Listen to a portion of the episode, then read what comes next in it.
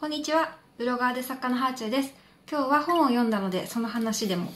あの、勝間和代さんの最新刊、勝間式ネオライフハックを読みました。これ数日前に出たばっかりじゃないかな。私予約してて、えー、多分発売日到着、発売日に到着したと思うので、まだ出たばっかりだと思うんですけど、この間、女性 YouTuber さん誰見てますかみたいなことを YouTube で聞いたら、結構な率であの私の YouTube を見てる人は勝間和代さんの YouTube もチャンネル登録していることが分かったんですね。で、私ももちろん勝間さんの大ファンです。たまにあの勝間和代さんのことはご存知ですかっていう風に聞かれるんですけど、もちろん多分勝間さんを知らない人はなかなかいないんじゃないかなっていうのと、あと実際にもお会いしたこと何度かあると思います。で、勝間さん、ウィキペディアによると、ごじゅういっさいってさっき見たんですけど、まあ、多分私が感じてきたよりも、もっともっとの女性への差別がある中で、バリバリに働いてきて、で、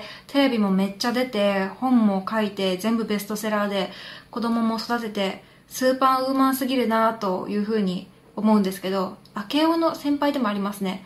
あの、本当にでもスーパーウーマンすぎて、身近に感じられないって思うぐらい、勝間和代さんの能力が高すぎるんですけど、特にあの、ここ数年の勝間さんの著作、ロジカル家事とか、お部屋脱出プログラムは、ちょっとだけ親近感感じられるというか、すごく身近なテーマを勝間さんらしい、ロジカルで新しい視点で解説してくれる本で、複数回読み返してるものも多いですね。で、一番好きな本は、お部屋脱出プログラムかな。あの、Kindle で買っているので、ちょっとこれですって言って見せることができないんですけど、なんかもう全部さらけ出してて、部屋が汚い時代の写真とかも載ってて、めっちゃ好きってなりました。あ、なんかこんな完璧な女性でも、こう苦手なこと、片付け苦手とかあるんだなって。でもそうやって苦手なことがあるからこそ、いろいろ勝間さんらしい方法でハックして、こうやって書籍で届けてくれて、この本確かすごく売れてた気がするんですけど、本当にいい本でした。うん、あの勝間さんのファンがもし見ていたり聞いてくれていたりしたら、一番好きな本をぜひコメントで教えてください。私も結構読んでる本だと思うけど、全著作まではチェックしてないかな。あのすっごい本たくさん出されてるので、多分何冊か読んでない本もあるんですけど、でも結構初期からのファンですね、勝間さんの。で、まあ、最新刊ももちろんその予約して発売日到着で Amazon であの買ったんですけど、あの、最近の勝間さんの YouTube での内容が本になったっていう感じでしたね。えー、勝間式ネオライフハックひゃく、圧倒的に自由で快適な未来が手に入るっていうやつです。で、まあいろいろね、こう、章ごとに分かれてるんですけど、私は第一章の問題解決、目標達成ハック、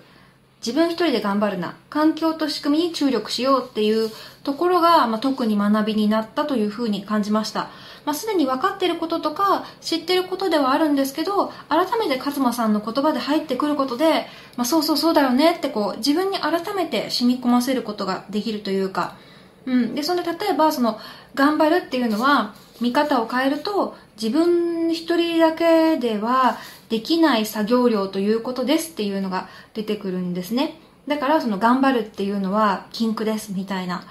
これそのゼロからいちを生み出せる頑張らない働き方って、最近中田敦彦さんが解説した本でも同じこと言ってて、頑張るって聞こえはいいけど思考停止してるだけですみたいな。なんか頑張るんじゃなくて仕組みで解決しようっていう結論、こうなんか達してる人って同じ結論に行きますよね。言い方とかその結論にたどり着く過程は人それぞれなんだけど、最終着地点はみんな一緒みたいな。まあ私自己啓発本とかビジネス本大好きでめっちゃ読んでるんで、あのー、この本とこの本同じこと書いてあるなとかいうのもたくさん見つけるんですけど、でもね、あのー、これ読んで勝間さんは本当まさに達してる人だなっていうふうに思いました。うん。あとね、その目標達成するには努力のきゅうばいの環境整備をする。このきゅうばいっていうのが結構勝間さんらしいなって私は感じて、ロジカルですよね。私だったらなんか目標達成するには環境整備をしようとか、なんかたくさん努力しようとか言っちゃうんですけど、そういうたくさんとかいっぱいじゃなくてきゅうばいってちゃんと数字を出してくるのが、これがマッキンゼーっぽいなって感じがしたんですけどね。勝間さん経済評論家で、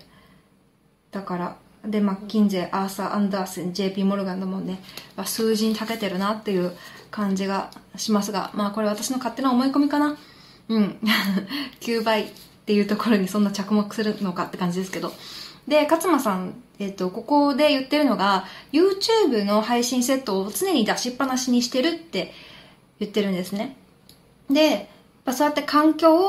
整備しないと目標達成できないよっていうことをここで、ここで解説してるんですけど、私も同じで、私も、まあ、今ふつかにいっかいと言いつつ結構なんだかんだでいちにちいっかい更新できちゃってるんですけど、それは、えっと私スマホにマイクつけて撮ってるんですね。で別になんかこう機材をたくさん出してこなきゃいけないとかじゃなくって、スマホにのマイクつけてるだけだから多分気軽に撮れるんだと思います。でしかもそのスマホとかももうなんていうの、あの三脚につけたままあの机に出しっぱなしにしてるんですよ。でこれがね、まあ、もしその部屋きれいにしようと思って機材片付けたら、まあ、機材出すのもさんぷんぐらいしかかかんないと思うんですけど、でもその機材出すのでさんぷん、片付けるのでさんぷんっていう、このろっぷん増えるだけでもう心理的なハードルがめっちゃ上がるんですよ。なんかこうやらなきゃなみたいな感じになるので、だからなんかここも、あ、そっか勝間さんも出しっぱなしなんだ、そうだろうねって思いながら読んでました。で他にもその環境整備した方がいいものないかななんてことをね、